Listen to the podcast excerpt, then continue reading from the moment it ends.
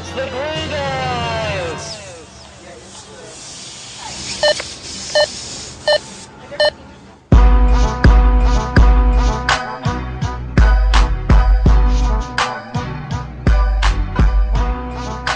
Welcome back to the Glue Guys. This is Mike here. Say hello, Brian. Hello? Hello? No, it's hello. Uh, we are the Glue Guys. This is pod two of draft week. We have another pod coming, but this is an emergency pod, Brian. This moment. What happened? What happened? We've been waiting for this moment for years. We've been doing this pod since Oh 2013. Uh, pretty much since 2013, we've been waiting for this moment to happen, and it has happened, Brian. You know what was really interesting to me was you've been talking about a Brook Lopez trade for so long. I think that you you maybe are unable to appreciate the situation. I think that I think we might find ourselves on opposite ends of a of a uh, debate here, Mike. For the for one of the first times in Glue Guys histories, I don't think we agree with each other on this thing. Yeah, I mean, we pretty much have a podcast that mostly agrees with each other and agrees with the overall thought speak. But, uh, dude, I, I, I will say, okay, so let's just do, so obviously this pod will be all about the Brook Lopez, D'Angelo Russell trade, the impact of that trade on the draft, the impact of that trade on free agency, the impact of that trade overall on the Nets franchise.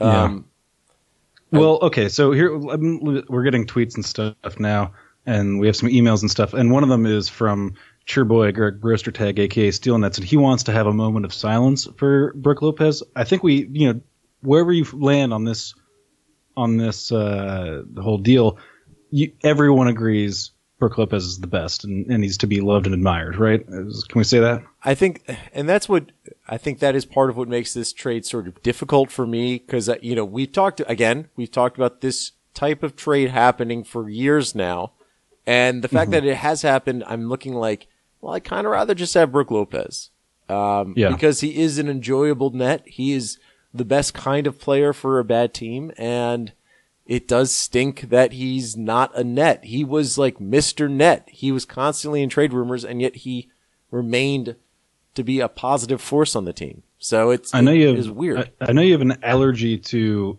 uh, dead air, but maybe we should maybe we should honor his tweet with a moment of silence. We'll see how long we can get before before our skin curls. Ready? Three, Do you want to? two, and one. I'm sorry, I can't do it. I love you, Brook. I can't do it. I can't, I can't. hurts hurts too much. Um, yeah, but it is sad. It is sad. That being said, I am cautiously optimistic about the whole thing. Um, I'll just I'll just give you my ten thousand mile view from right from off the cuff. I'm I'm actually weirdly at peace with the whole thing.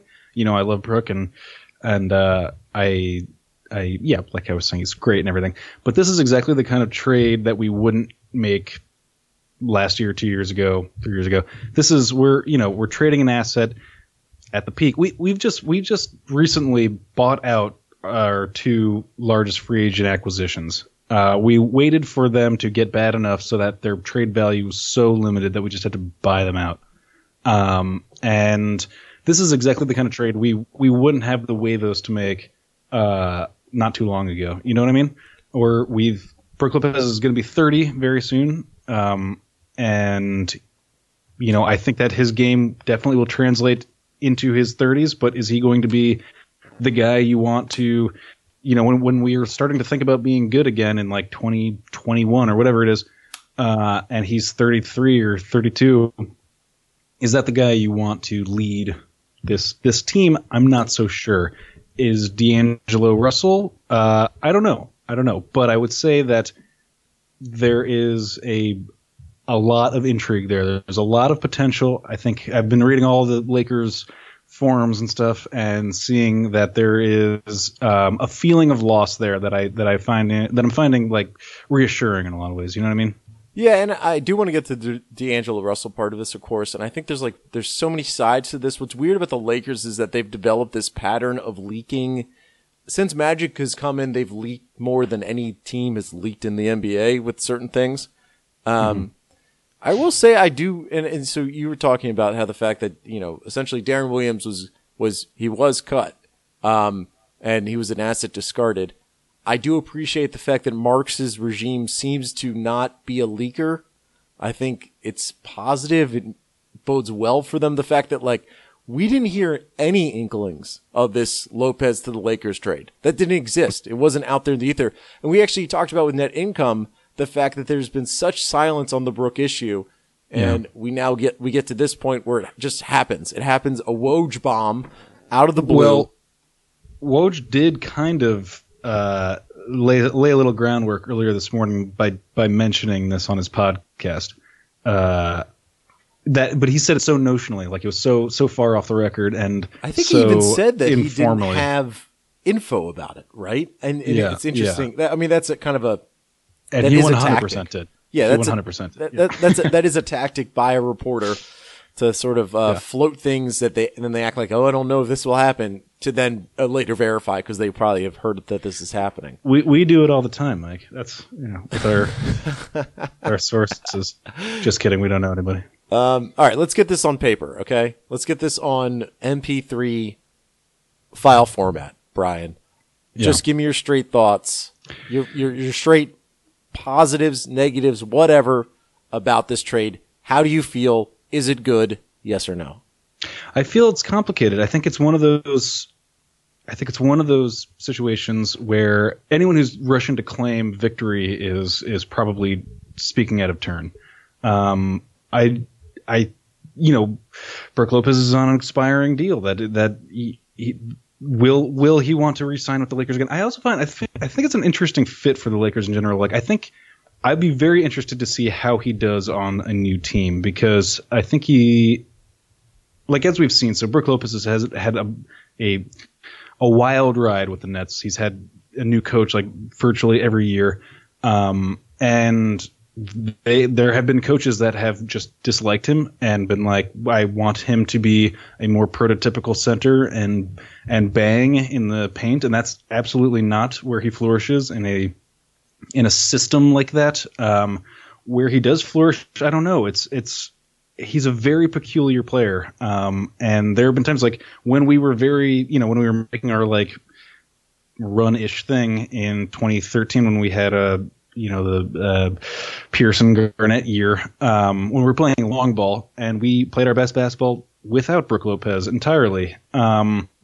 and that's the kind of thing that, that's the kind of thing that I think is what teams are going to find out about him when when he's playing on different teams. It's like he can he's going to put up the same kind of statistics every year, but whether he contributes to wins or losses uh, is a little bit harder to pin down. Um, yeah, so like I'm saying, like my, my feelings towards it, I'm I'm cautiously optimistic that this is the right thing. So D'Angelo Russell, I've watched a fair amount of. Um, I, it's an odd fit for this team on our side too. Like there isn't uh, like it immediately creates problems with our rotation and and f- in the forefront of that is Jeremy Lin's what what what becomes of that is he I guess we're going to run D'Angelo Russell at the two and play this like both combo guards at the one and two which is it's an it seems and this is part of one of our questions uh, where someone is like is does this mean that we're playing positionless basketball now and I would say like yeah definitely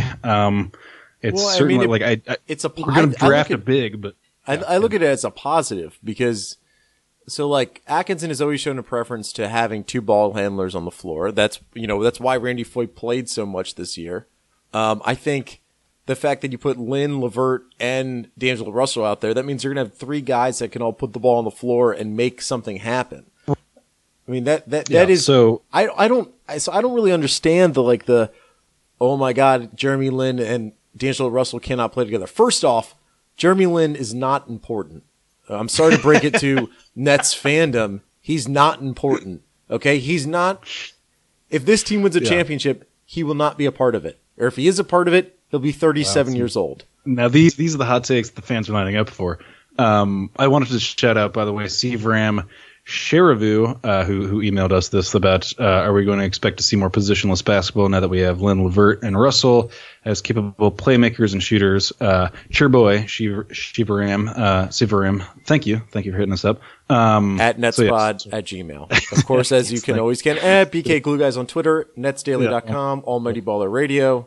once you get them going. Um, yeah, so yes, obviously we're going to play more positionless basketball. Will we still probably uh, draft a center? Yeah, yeah. I think I think uh, the guy whose name we're just never going to be able to pronounce. Uh. Latvia. Just say Pasecniks, and if it's wrong, Pasecniks? Is that what you're landing on? let's just let's land on that, and then if it's wrong, he'll tell us. He'll tell us when he joins our pod. How about that? He can Um, he can figure it out himself. I'm going AP. I'm just going AP. I like that a lot. Um, His first starts with an A, right? Well, I mean, so yeah, it's on on whatever. So it's. I will say about the draft, and I want to dig more into the the trade itself, but the draft itself. Um, I also think the trade is an indication. Yes, the the team is going to be looking probably for a three, four, or five, but I can almost guarantee if there's a really intriguing one or two that just lands on them, that they're going to take them because it, at this point, why would you draft for need? Like, there's no, there's no quality. Like, there's just this team isn't good enough to draft for need. And who cares if Mozgov and Hamilton are your starting centers because you've now committed to a a brand of basketball that is essentially, you know, 21 year old D'Angelo Russell, however old Levert is, however old Whitehead is, however old their draft pick is. It's just, it, it doesn't matter. They're not going to be drafting for need. They're going to take the player they think has the best chance of being good as soon as possible or has the highest ceiling at some point in his career.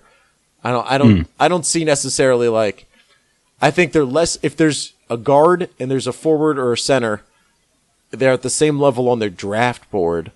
They're going to take the forward or center, but I also still think if there's just an awesome, let's say Donovan Mitchell falls to them, they're going to take Donovan Mitchell, even though I don't love him and I think he's overrated as all heck.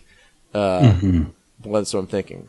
Uh, I'm gonna just switch gears right over to cheer boy Matt Parker. hey, Matt. Cheer boy, big, big shout out. Um, so he says both both emotionally and logically, he thinks that this doesn't make sense. That there are so many bad contracts out there, and uh, and so few teams that can absorb them. Russell better be much better and much less of a knucklehead than I think. And Mozgov has never been good. uh, would have preferred Dang by a wide margin. Um, that I can kind of vibe with the the the Dang notion. Though, let me say this about Russell, uh, about D'Angelo's knuckleheadedness. Is it? Am I wrong in thinking that like the Snapchat fiasco put an abnormal um, spotlight on what is otherwise a like averagely knuckleheaded person, and then he had one massive slip up, or is it? Is there a? I know he's like he's had a history of coaches calling him immature, and that's definitely a bad sign. Um, but I don't know. Maybe this isn't a question you can answer, but I'm just saying how how like how much does that one instance play into the hype of his knuckleheadedness? Yeah, and it, it's because he plays for the Lakers. It's because of he had a very uh, headline grabbing thing with Nick Young and Iggy Azalea. Um, Yeah. D- d- why would that make him a worse basketball player? I don't. I Yeah. don't understand. Well, I know it's like you know, it's a chemistry thing. If you're a real doofus, then I get it can cause problems. If it's just that one thing, though, let me say this: I had my own slip up with Snapchat when I first. I had no idea what it was when I first saw it, and I was just playing around with it, and it was my it was my wife, then girlfriend's phone, and I was just shooting around the house and just sending off stuff to people. I had no idea how it worked. Um, I'm assuming he did know how it worked, but further to that point, I work with. Do you work with a lot of young people in your office, Mike? Your I'm starting to get more and more young people. I'm becoming less the youngest person in the office, which is a terrifying thing to happen in your life for we sure. we have some very young, especially like interns who are you know 19 and 20, and they are they have very. I don't know if this is a young person thing or if it's a millennial thing. They have very poor a poor sense of boundaries these days. These these young people. Brian, they you're ask- wading into they- waters that are not.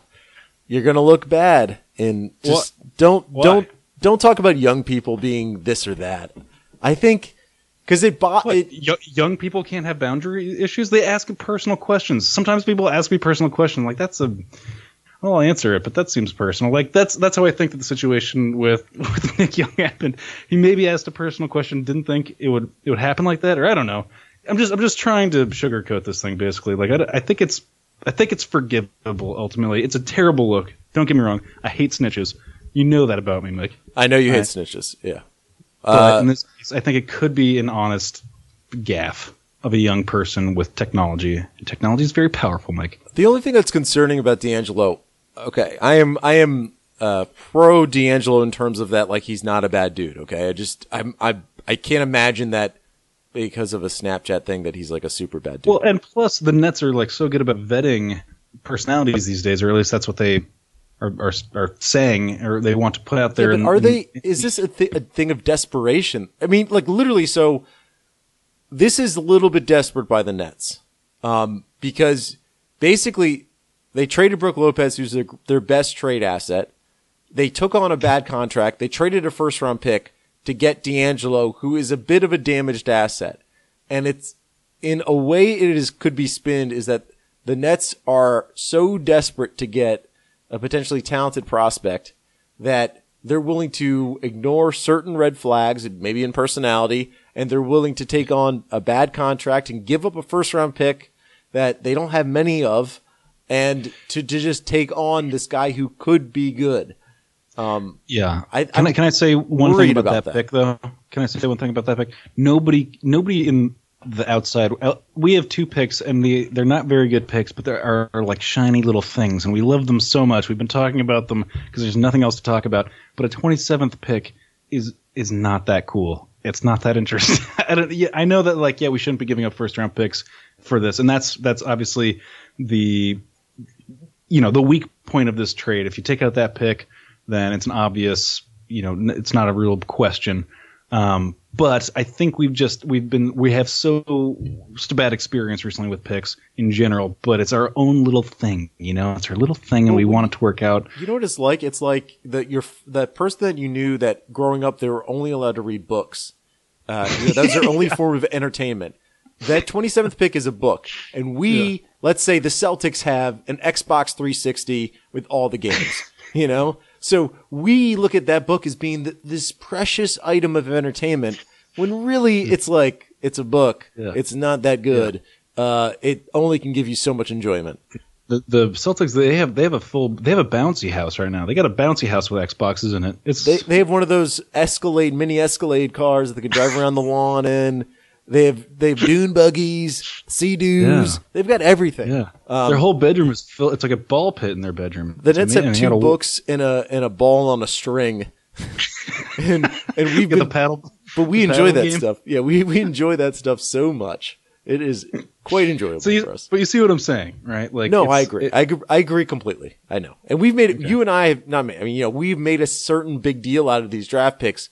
They're, they they are they are precious to us. They are precious to Nets fans. But in reality, uh, twenty seventh overall pick in the draft yields not great results. And you'd, ra- I mean, if you could just take D'Angelo Russell at 27 overall, you would take that. Obviously, there's the Brook Lopez component. And I think that's, again, where I'm struggling with this the most. I'm not fully in on the trade just because I still felt like Brook offered more value. Now, but we see this Dwight Howard trade come out, right? They're different players. Brook can shoot threes and Brook's a good person. Dwight Howard's not a good person and can't shoot threes. But the the the Hornets just got Dwight Howard for nothing essentially. So Marco Belinelli and a millionth pick. so the so the, maybe it's just that the center market is horrible. Jahlil Yes. Okafor has not been traded yet. No one wants him.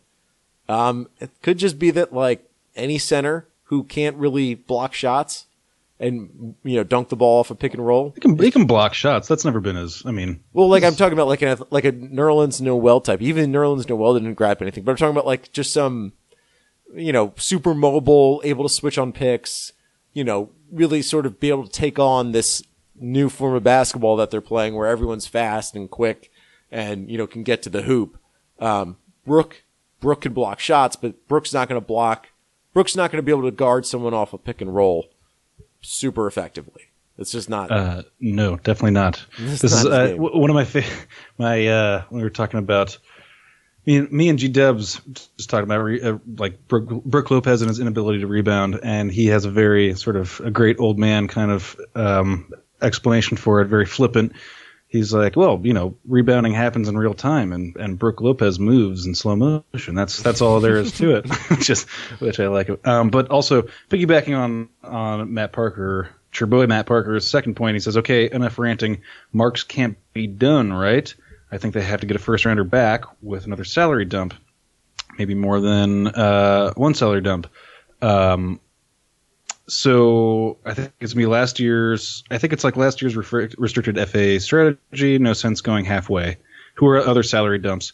Um, so I mean, the Blazers thing still very much makes sense. Like we we haven't moved the needle in. We're, we're still thirty million or something uh, in in in with cap space. Uh, so there's still tons to be done.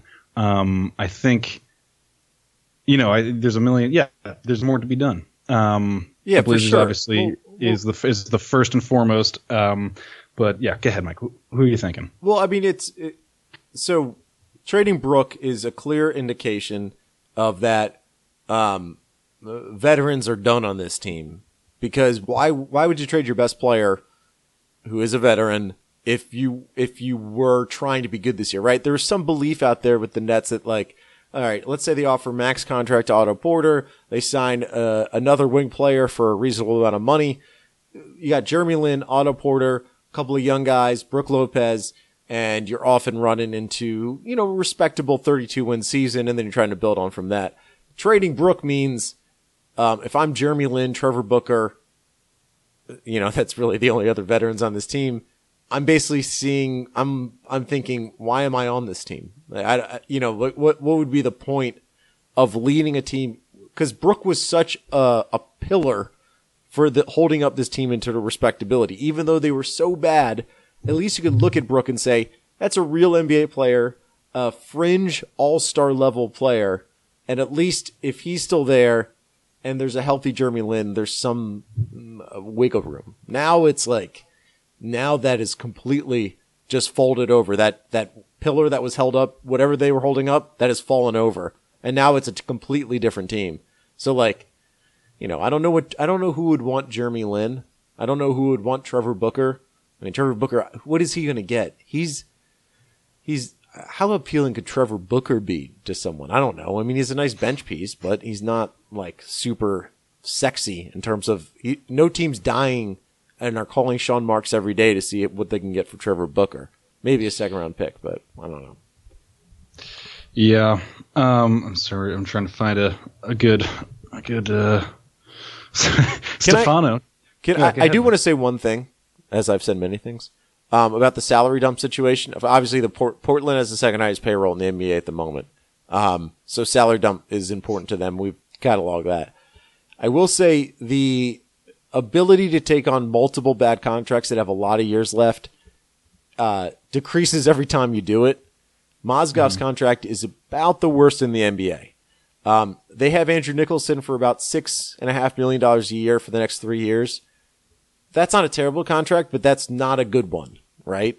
Um, Yeah. There's only so many times that the Nets can really do that. They just did that, right? They just they took Andrew Nicholson on to get a first round pick. They took Mozgov on to get D'Angelo Russell. There's only let's say two more times that they can take a really bad contract on to get something, and it's become to the point where they have to make it count. Um, they actually probably saved uh, salary cap space. I haven't done the math yet, but Brook was supposed to make 2.6 million, 22.6 million dollars next year, and Mozgov's making something like 16 million. So Right. D'Angelo Russell, the swap of D'Angelo Russell, the first round pick, the salaries difference, they probably saved a little bit of money. But there's only so many times you can have useless players on your cap and on your roster. I mean, that's another thing. It's like there are only so many roster spaces. So Yeah. you can't just keep taking players that don't matter for anything. You can't have five guys who completely stink on a 15 man roster, whatever it is. So there's just No, some, it's- there's some It's a fair point. there. It's a fair point. Um, Thanks, Brad. Yeah, I'm gonna. you got it. I'm gonna sh- sift it over to it's your boy Stefano. Um, thanks for hitting us up, Stefano. Thanks, Stefano. at gmail. Um, uh, he says, "I guess I don't have anything uh, really to say right now, but I want to be a part of this podcast in American history." um, That's the best email Stefano. we've gotten. Thanks, Stefano. Um, and he says, shout out to my friend Mike, who loves Brook Lopez more than his mother um, as well. Is that you, Mike? I don't think so. Um, cheer boy, Mike Wims. Sorry that I don't have John Mike Cena rollouts for you guys. Stupid Skype. Um, is D'Angelo such a ro- such a locker room um, snitch cancer that sorry that made the Lakers were so eager? Mike, this is a mess to move him. Uh, what is his ceiling floor? Is being a Russian player mean that at some point during the course of your career you will play basketball for the Brooklyn Nets as long as Prokey is in control? Um, so yeah, let's maybe touch on what we know about D'Angelo Russell's game um, and try to excite ourselves with the possibility that he could be super good someday. Um, where do you rank the possibility that he will be super good someday, Mike? Um, I mean, I I don't know why. It's, it's kind of scary why they're down on him already, but like he averaged 15.6 points a game, 4.8 assists, 30, 35% from three. Like, okay, whatever. Six five point guard who's 21 years old. Like, there's just, there's a lot to like. There's a lot of production there. There's a lot of skill. Dude, Um, he had he had a pretty dope April. He was averaging like, let's see, I think it was 18, f- like five and five basically. Um, and in 28 minutes, he's going to get so much more run on this team. I was reading bas- basically like the Lakers' hot take or the fans' hot take is that Byron Scott was an atrocious coach for for D'Angelo Russell in particular um, and that the governor only really started to come off late in last season. So I think a lot of them are thinking that they did not see the best of D'Angelo Russell really at any point. But but towards the end of the last season, there they had some very good games, Mike, and you know not least of which one against us, which you know spurred the uh, ice in the veins theme. which is amazing, and I hopefully we'll get that kind of moment this year. Somebody somebody said on uh, Twitter uh, that D'Angelo got sent to the Night's Watch, which which I think is accurate and It's good. pretty perfect. Um, Killer comparisons: Game of Thrones, Yeah. NBA. Is Yeah, D'Angelo which Jon is- or is he Samwell No, no, not even that. Like which, um, yeah, which it's just like which team represents what which realm. You know, that's the I think That's we, what- that's- that's let, the way we us should do bottle that and save that till Game of Thrones premiere because that is good, smart. definitely a classic. Um, yeah, man. I I mean, I think like the also the other thing is there's got to be confidence in Kenny Atkinson that you know he's a, a guard whisperer of some kind and that he's going to get D'Angelo on his team and you know he's going to tell him everything that he told Kent Bazemore and Jeremy Lin. He's going to teach him all the wily tricks that he needs to know. Our boy Spencer Dinwiddie, friend of the pod, uh, you know, he seemed like a pretty smart dude who was telling Jeremy Lin what to do. You know, maybe D'Angelo gets in touch with him and they could figure out some kind of way to, you know, mind meld a little bit and Spencer can rub off of him in some way. I, I, I mean, Yeah, I just, I, I think part of the reason why I was down initially on the trade, and I don't know where I'm at right now, I'm still trying to grapple with it, is that wow. Be- there's just been so many bad headlines with D'Angelo. Just not even terrible, just bad. Just negatives. Just a lot of negatives. The Lakers have been trashing him pretty consistently via sources.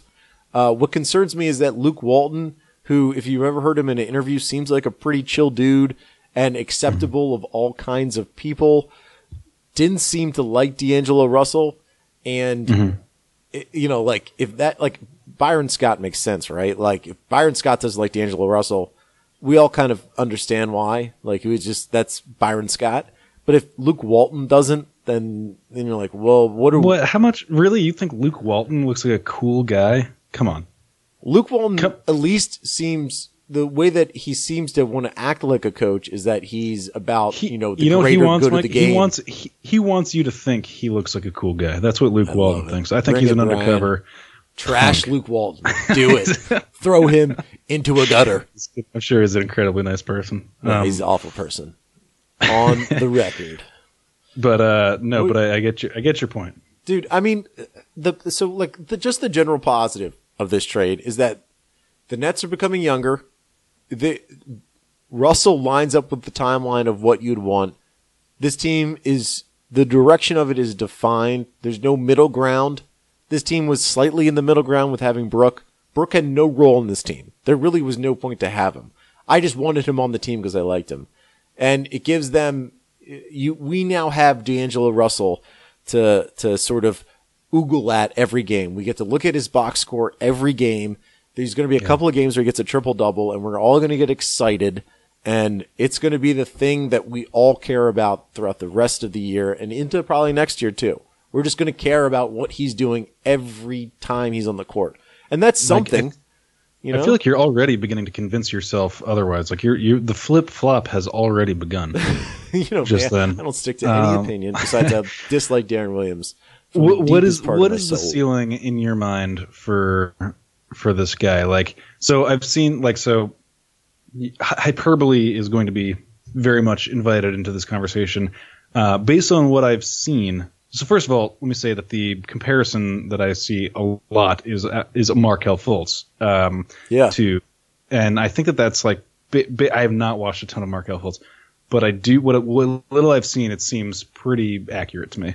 Um, now, like, is is the mature version of that? Is the Super Saiyan version of that a nice. Kyrie Irving, James Harden hybrid kind of thing? Because he moves really slow, um, like James Harden does, and is like a deceptively good ball handler.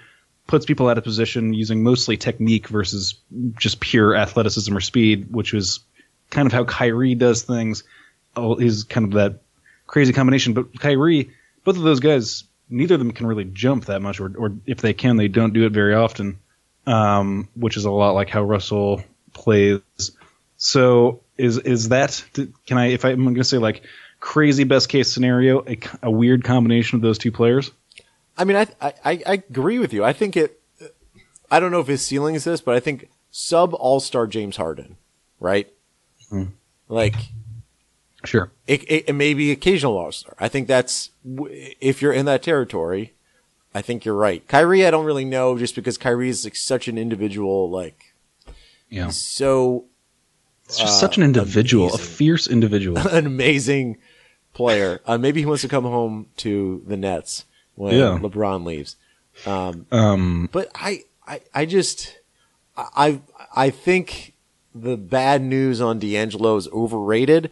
I think his skill as a prospect. I mean, he turned 21 in February. It's not like he's going to be turning 22 when the season starts, right? So he's super young. He's a lefty. We love lefties. yeah, we um, get on. We're really collecting lefties now. He and and again we've talked about, it, but like it can present a really interesting lineup if you have Jeremy Lin, good defender, Brian. I know you hate him as a defender, but I like Jeremy Lin as a defender. Um, D'Angelo Russell and Caris LeVert out there. That's like three interesting guys with anyone else you want to throw out there. That's that is three interesting guys. Um, and his stats his stats were almost exactly the same as his rookie year, except for just a little bit better. And he had the same amount of minutes, and he was on a worse team or just as bad of a team. I but the the thing that I guess the thing that bothers me the most is that Brook Lopez is now gone, and there was some hope that Brook Lopez would bring two first round picks. I think that's not gonna that was never gonna happen, right? I mean, I think we would have known that um, by now. Uh, and the fact that they had to take on Mozgov's contract, I really don't like because I just don't. It it feels like the Lakers are so desperate to get out from the Mozgov Deng contracts that you. I feel like they could have pulled more out of it. Like I would have loved to have taken Jordan Clarkson's twelve million dollar year contract. I would have loved it. I think it would have been great on this team. Um, I would have loved even just a second round pick, just because they're going to buy one. We know they're going to take that three and a half million dollars that they have and buy one. So why don't you just take it from the Lakers? Um, I I'm a little uncomfortable with taking on the Mozgov contract and having to give up a first round pick. I think you're right. I think I'm flip flopping, coming around to You're- just you're really- being obsessed with D'Angelo Russell, pretty much. You're all over the place. Um, who's not all over the place is Chairboy Doo, doo, doo. Nick. Just Nick. Hey, No Nick. last name on this one. What's up, Nick? Um, Nick says, love D'Angelo Russell and Mozgov for the Nets. Uh, my next moves, if I'm GM, one, draft Jonah Bolden at 22 or John Collins if he slides. Both are athletic PFs who can stretch the floor and play pick and roll slash pop. Two, sign Ekpe Udoh in the offseason. Three, try and thin out the glut at the guard position. Spencer Dinwiddie and Isaiah Whitehead are redundant. Maybe no, flip no, Whitehead. no, don't, don't Whitehead for a second rounder. Uh, thoughts? Oh, also he says, I don't have iTunes. Where else can I find your podcast? pretty much any podcatcher, uh, podcatchers, if you don't know, are just these apps that are on the, the Play Store or your Apple Store or whatever. And uh, you can, I use Player FM. I think that's a good one. A lot of people use Stitcher, uh, but we're on all of those. So if you just type us in, or if you type us in, you use your browser. You know, we have a little player when we play off the thing, and you can, you know, you can. Uh, there's a bunch of subscribe subscribe buttons down there for anything, anything your heart desires. Uh, sorry, that was had to get those logistics out because sometimes you know I, job, want to help. I want to help the people find us, Mike, if they can. Yeah, and a lot of these a lot of these podcast apps I use Podcast Addict. There's a button you can click somewhere in the settings that says use iTunes search engine and that we are again we're on iTunes and of course as you said Stitcher. Um, we're everywhere, Brian. We're Yeah, we're everywhere you want to be.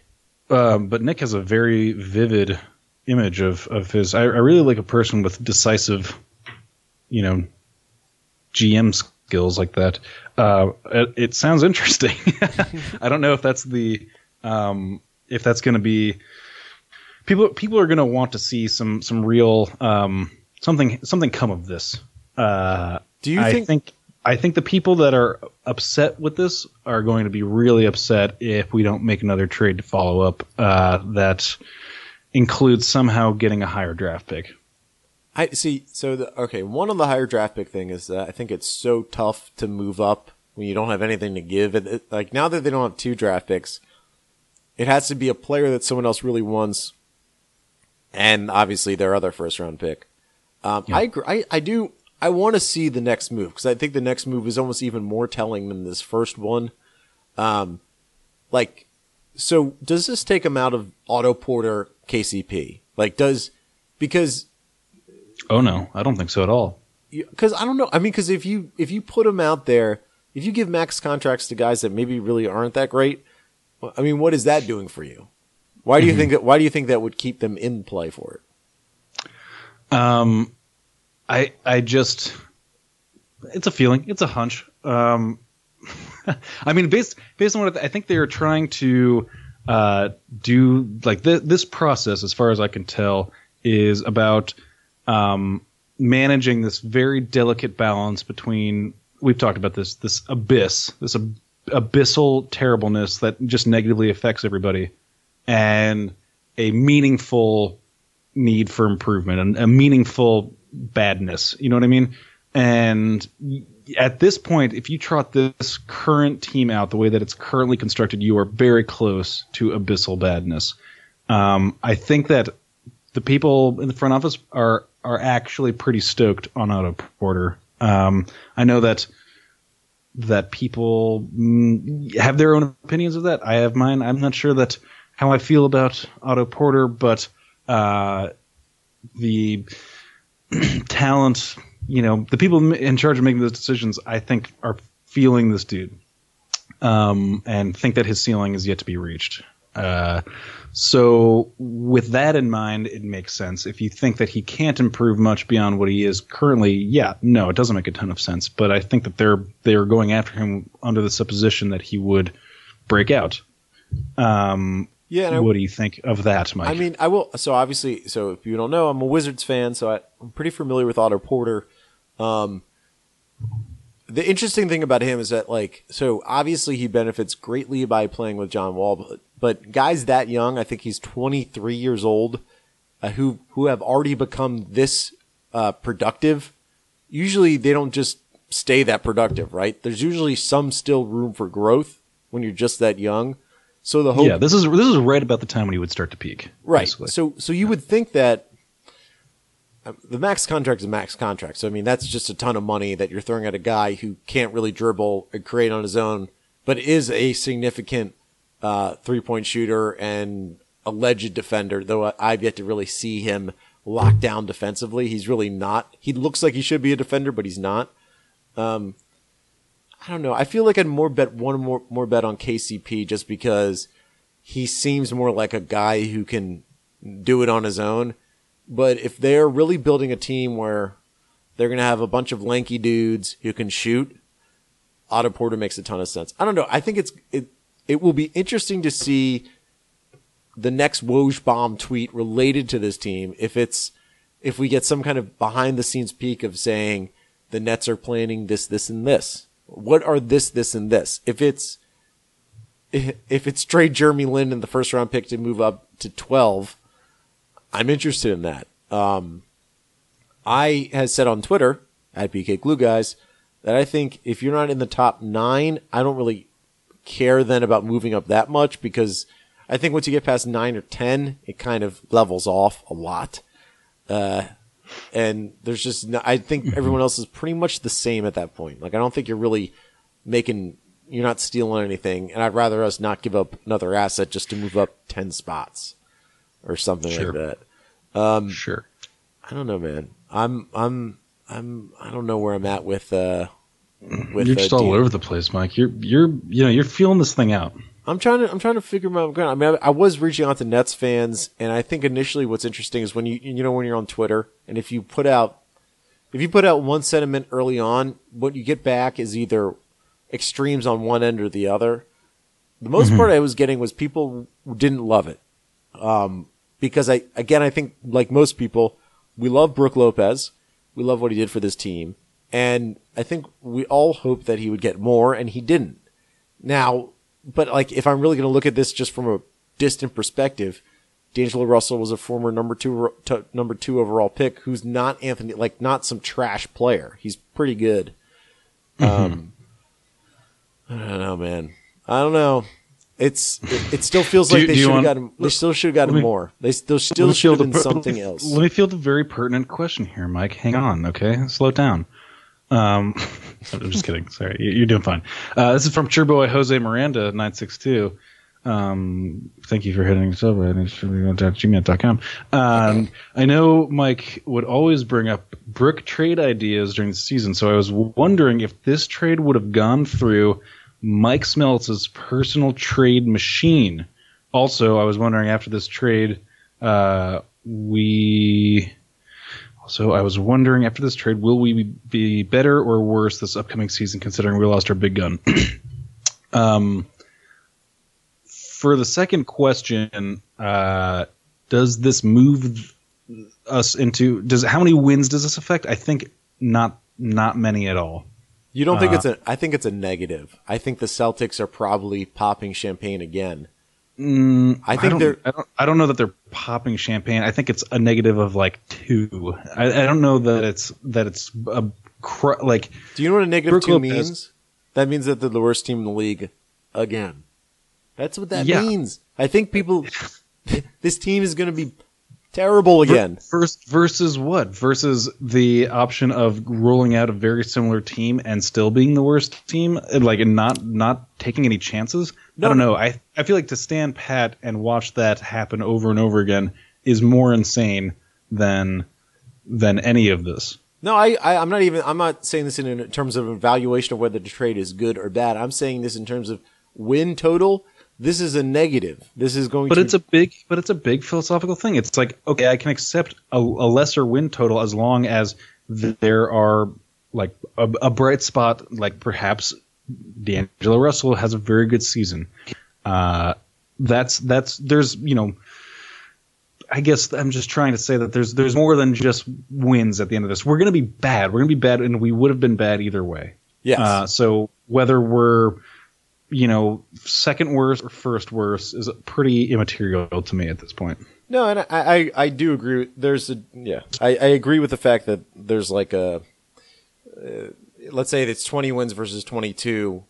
If those 20 wins are more enjoyable because D'Angelo Russell is doing well, Right. I, I do understand that. But this team is going to be worse.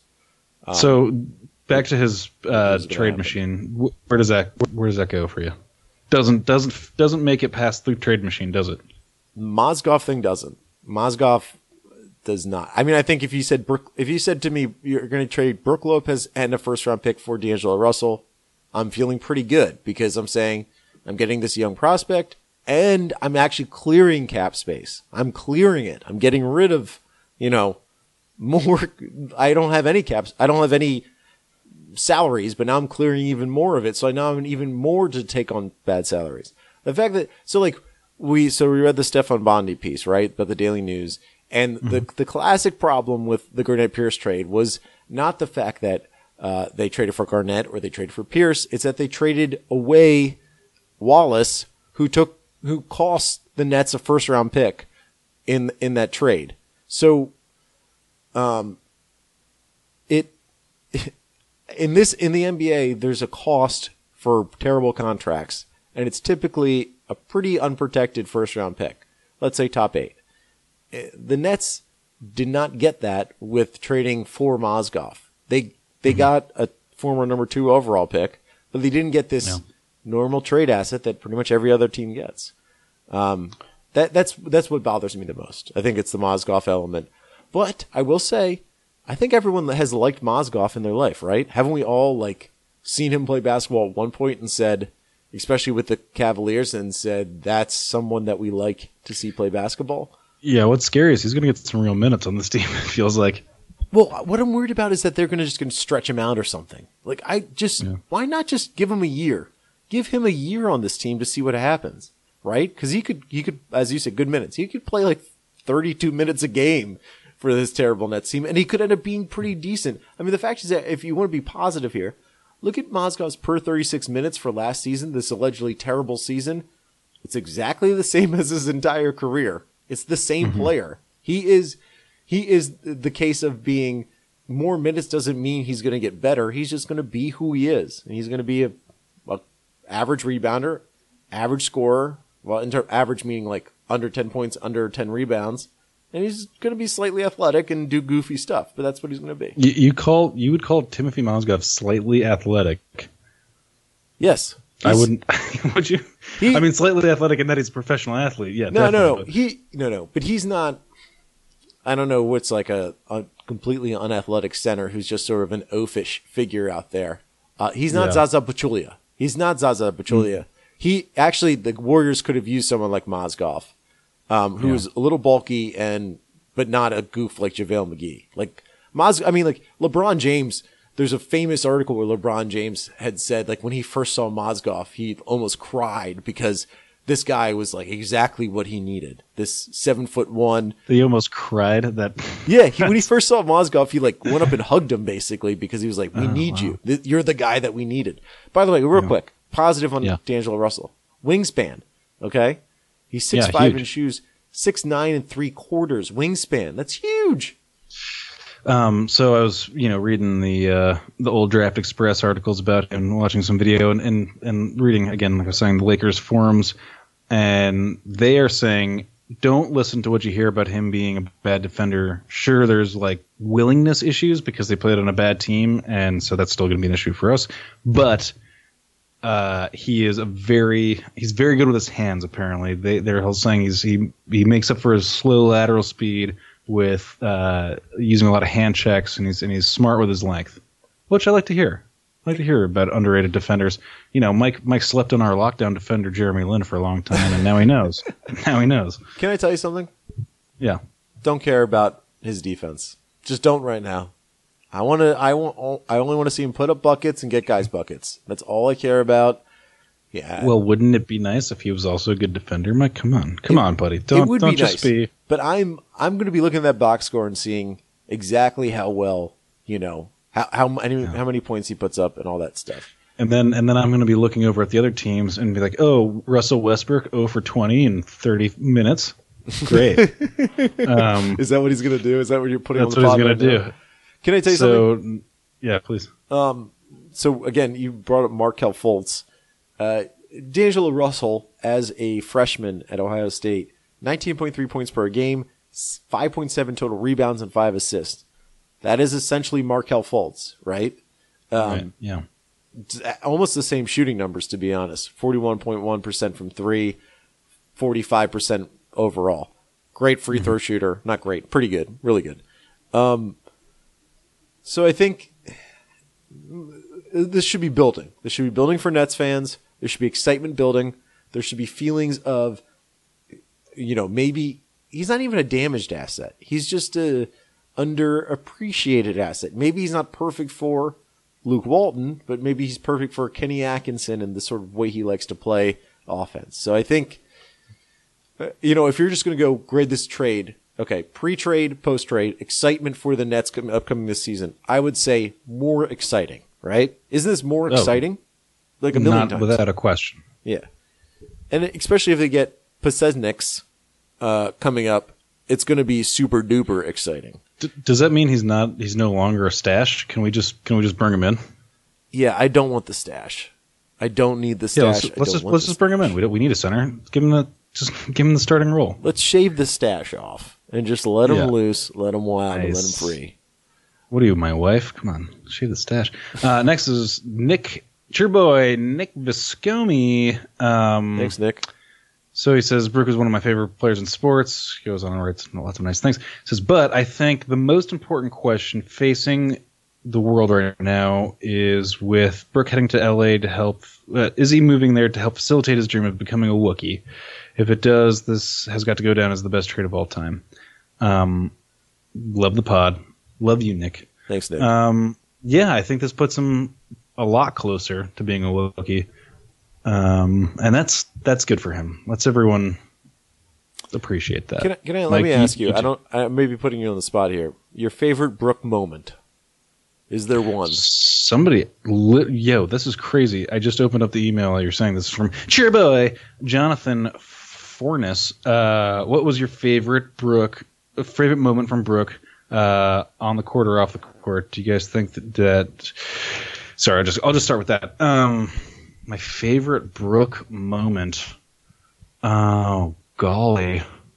It's kind of tough, which is slightly depressing. I have so I have like, like a lot of my my um like memories just go to him like trying to do a lot of like broadcast bits.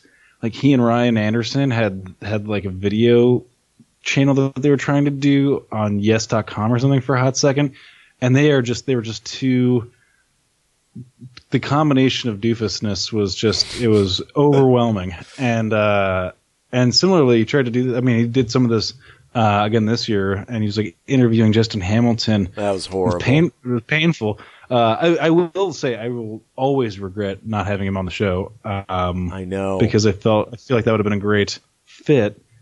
Just as a, a guy that has a lot of interests outside of basketball, seems like a good fit for the show.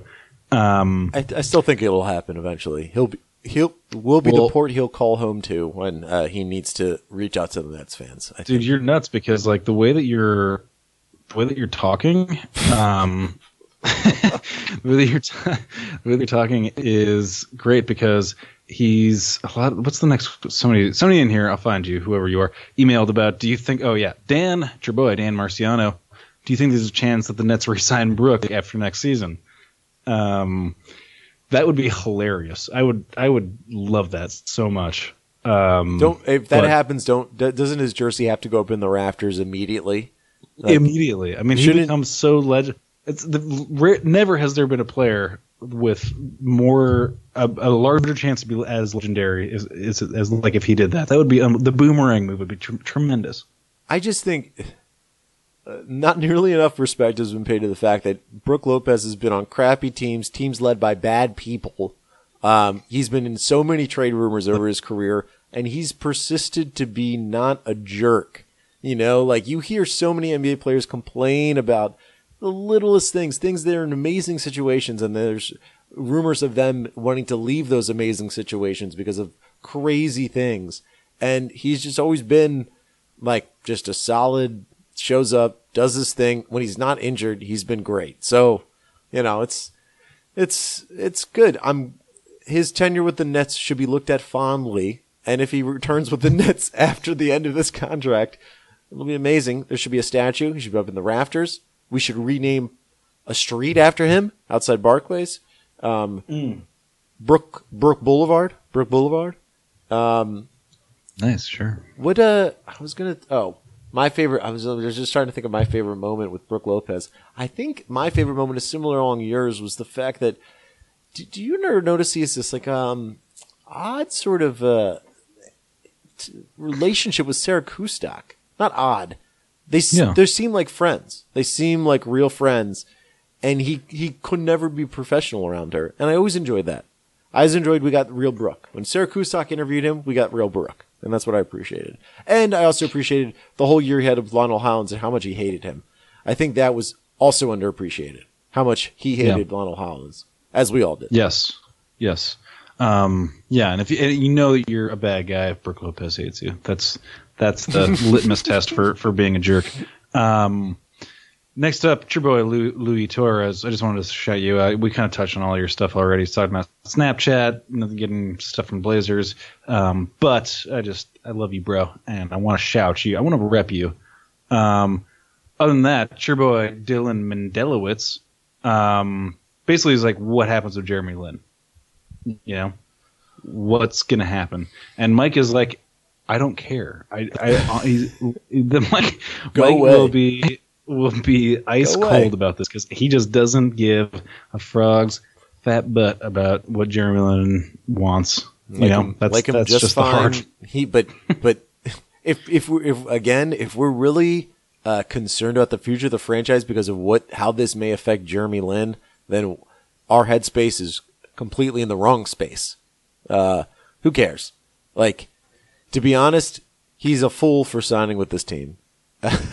and Wow. yeah, no, I mean, no, he's not a fool to sign with this team. I'm just saying he's it. it there's been some expectation from him, probably in the back of his head. He's a smart person that he wasn't going to win a championship with the Nets. That he joined the Nets because they had Atkinson, and he liked the sort of the overall theme that Marks was building. Um, I do think it's important how they treat Jeremy Lin in the aspect that you don't want to be a franchise that signs guys and trades them because then guys aren't going to want to sign with you. So like they need to, Yeah. they do need to treat this with a certain amount of class, which they did with Brook. They didn't leak anything. They didn't say it's open season on our guys. They're not doing what Phil Jackson's doing with Kristaps Porzingis. Uh, Isn't you that the best? I just I just love how What a day for New ham-fisted that whole basketball. situation is. What have and like so okay. What, real real quick. What's your? There's been some minority opinion on the Porzingis thing that Phil Uh-huh. is a mastermind of some kind, and that he's putting out the Porzingis trade rumors just to see what he can get. Um, do you think it's that, or do you think it's just that Phil is sort of like he's he's grumpy that Porzingis wouldn't talk to him after the season? Phil, I've said this so many times, so many times. Phil doesn't care. He doesn't. he is. He is. He doesn't care about that team. He doesn't care about you, the Knicks fan. He doesn't care. He's getting twelve million dollars a year, and if Porzingis' people is taking him off, he'll just go right to the media and say he's on the he's on the block, and that's it. That's all there is. He does, doesn't care. His ego is huge. He does. He's he's the Donald Trump of the NBA right now. He just. You think he he does not care about you? He doesn't care about these people. Um, and that's what honestly that's my like that's always been my hot take with with Phil Jackson. They paid him way too much to take the job, and that says something. Like if you have to pay a guy that much to take that job, he he wouldn't. He's not interested really in doing it. Right. And we, to be honest, like on the flip side, we didn't hear about Magic Johnson taking $12 million a year, right? Like he wanted, Right. I'm not saying he'll be good or bad. I'm just saying he didn't have to take that much money to take this Lakers job. He wanted the Lakers job.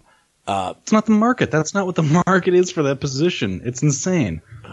My God. I, I mean, that, that is like, there's so much joy in Twitter today when the fact that that report came out and just seeing Knicks fans lose their minds. I mean, people went insane. And I, but the fact, again, someone tweeted at us about this. If he gets traded to Boston, we're not going to be happy about it, right? Like if he just suddenly gets flipped for the third overall pick, that's it. It'd be like, oh my God, I'm, what a, Yeah, I was like fake Billy King on uh, on Twitter.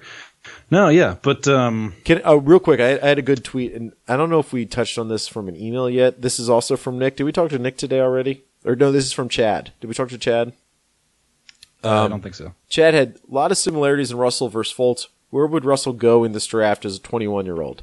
Um, I would love to talk about this. Uh, I think if if Russell, like, let's say he had, let's say he was just a sophomore, just getting out of his sophomore year and played bas- college basketball somewhere, anywhere. I think he's number two overall in this draft. I think he's probably still behind Fultz, but I mean, I teams would take D'Angelo Russell over uh, over Lonzo Ball. I think pretty much everyone would. Um, So I think you're. That's a good way to look at it. Thank you. Uh, it's he's the number two overall pick. He's still the number two overall pick in this draft, no matter what. I think maybe three if you really want to be. If you really think Lonzo's like a revolutionary point guard in some way, he's the number two overall pick. So again, the Nets, yes, maybe they they didn't make a good trade here. We'll see. Um, we got one last one, a late one, but you know it's for cheerboy Nelson Ortiz, who's a long time, long time. Um, now that Brook is gone, is Trevor Booker the new trade machine staple for the Nets? If yes, what are some trade ideas for him? I don't have any trade ideas for him, but I think yes. I, you know, let's. Do you have any? Do you have any quick ones? Have you fired up the trade machine? Um, I, I I mean, basically, what you want to find is you want to find a team that needs bench rebounding and some attitude adjustment, right? Like, no, man. Like his the the the um the beat on him is that he's like number one leader. Every, every he's like the leader's leader. Like people, I think that goes a long way for for making these types of deals. No, no, no. I'm saying, but I'm saying like, but but ideally, he's going to be coming off the bench for you. Like, if you're Oh, really yeah. good, if you're a really good team, you're not going to be giving. I mean, to be honest, like Boston could use a guy like him because Yeah. they don't really have a they don't have a decent round. Cleveland could, but Cleveland has nothing to offer. Um, um, well, my my my own Washington Wizards could could use Booker back. Um, the Rockets could use Booker. The Clippers could use Booker. The Jazz probably not. The Thunder, mm, th- I mean, he'd be pretty good with Russell Westbrook. There's a lot of teams that he fits for, but the thing is, like, you're not going to get a first round pick for him. you I mean, I don't like what it would be strange if they did.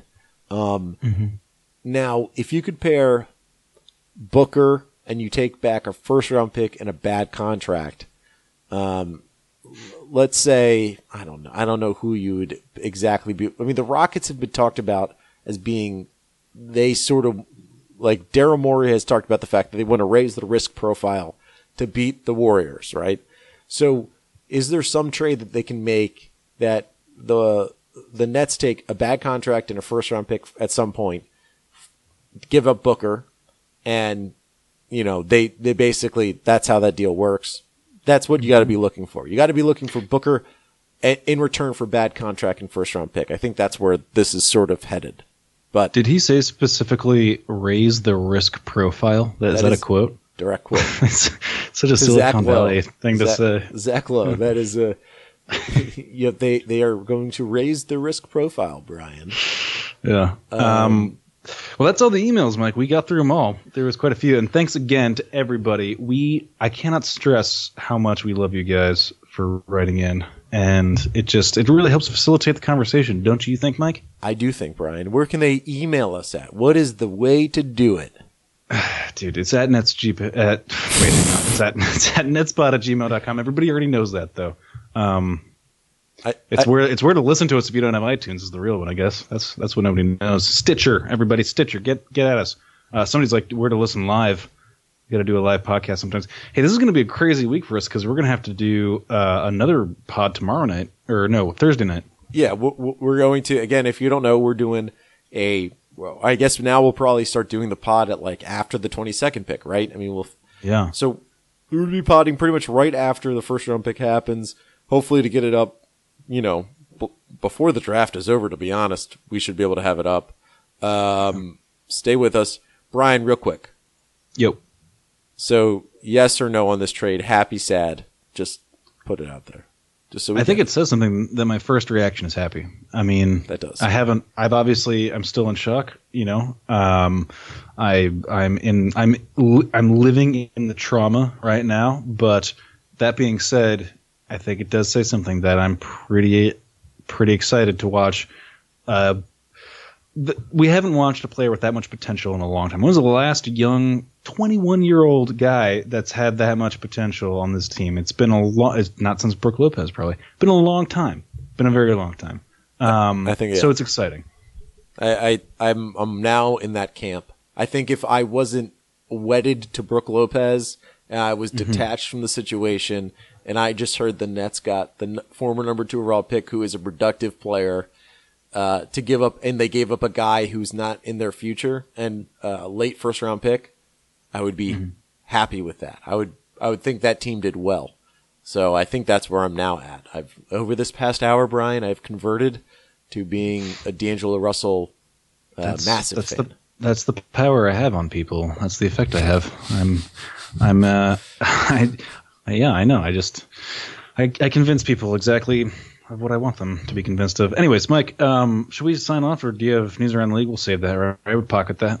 Yeah, we'll pocket that. Um, all right, take us out of here, Mike. All right. Uh, so again, you can find us on Twitter at BK Glue Guys, uh, iTunes, Stitcher, everywhere else. Just search the Glue Guys, and you'll find us. Almighty Baller Radio, NetsDaily.com. Brian, good night. Mike, good night, and to all you beautiful people. Good night to you. All right. Bye bye. Thanks for listening.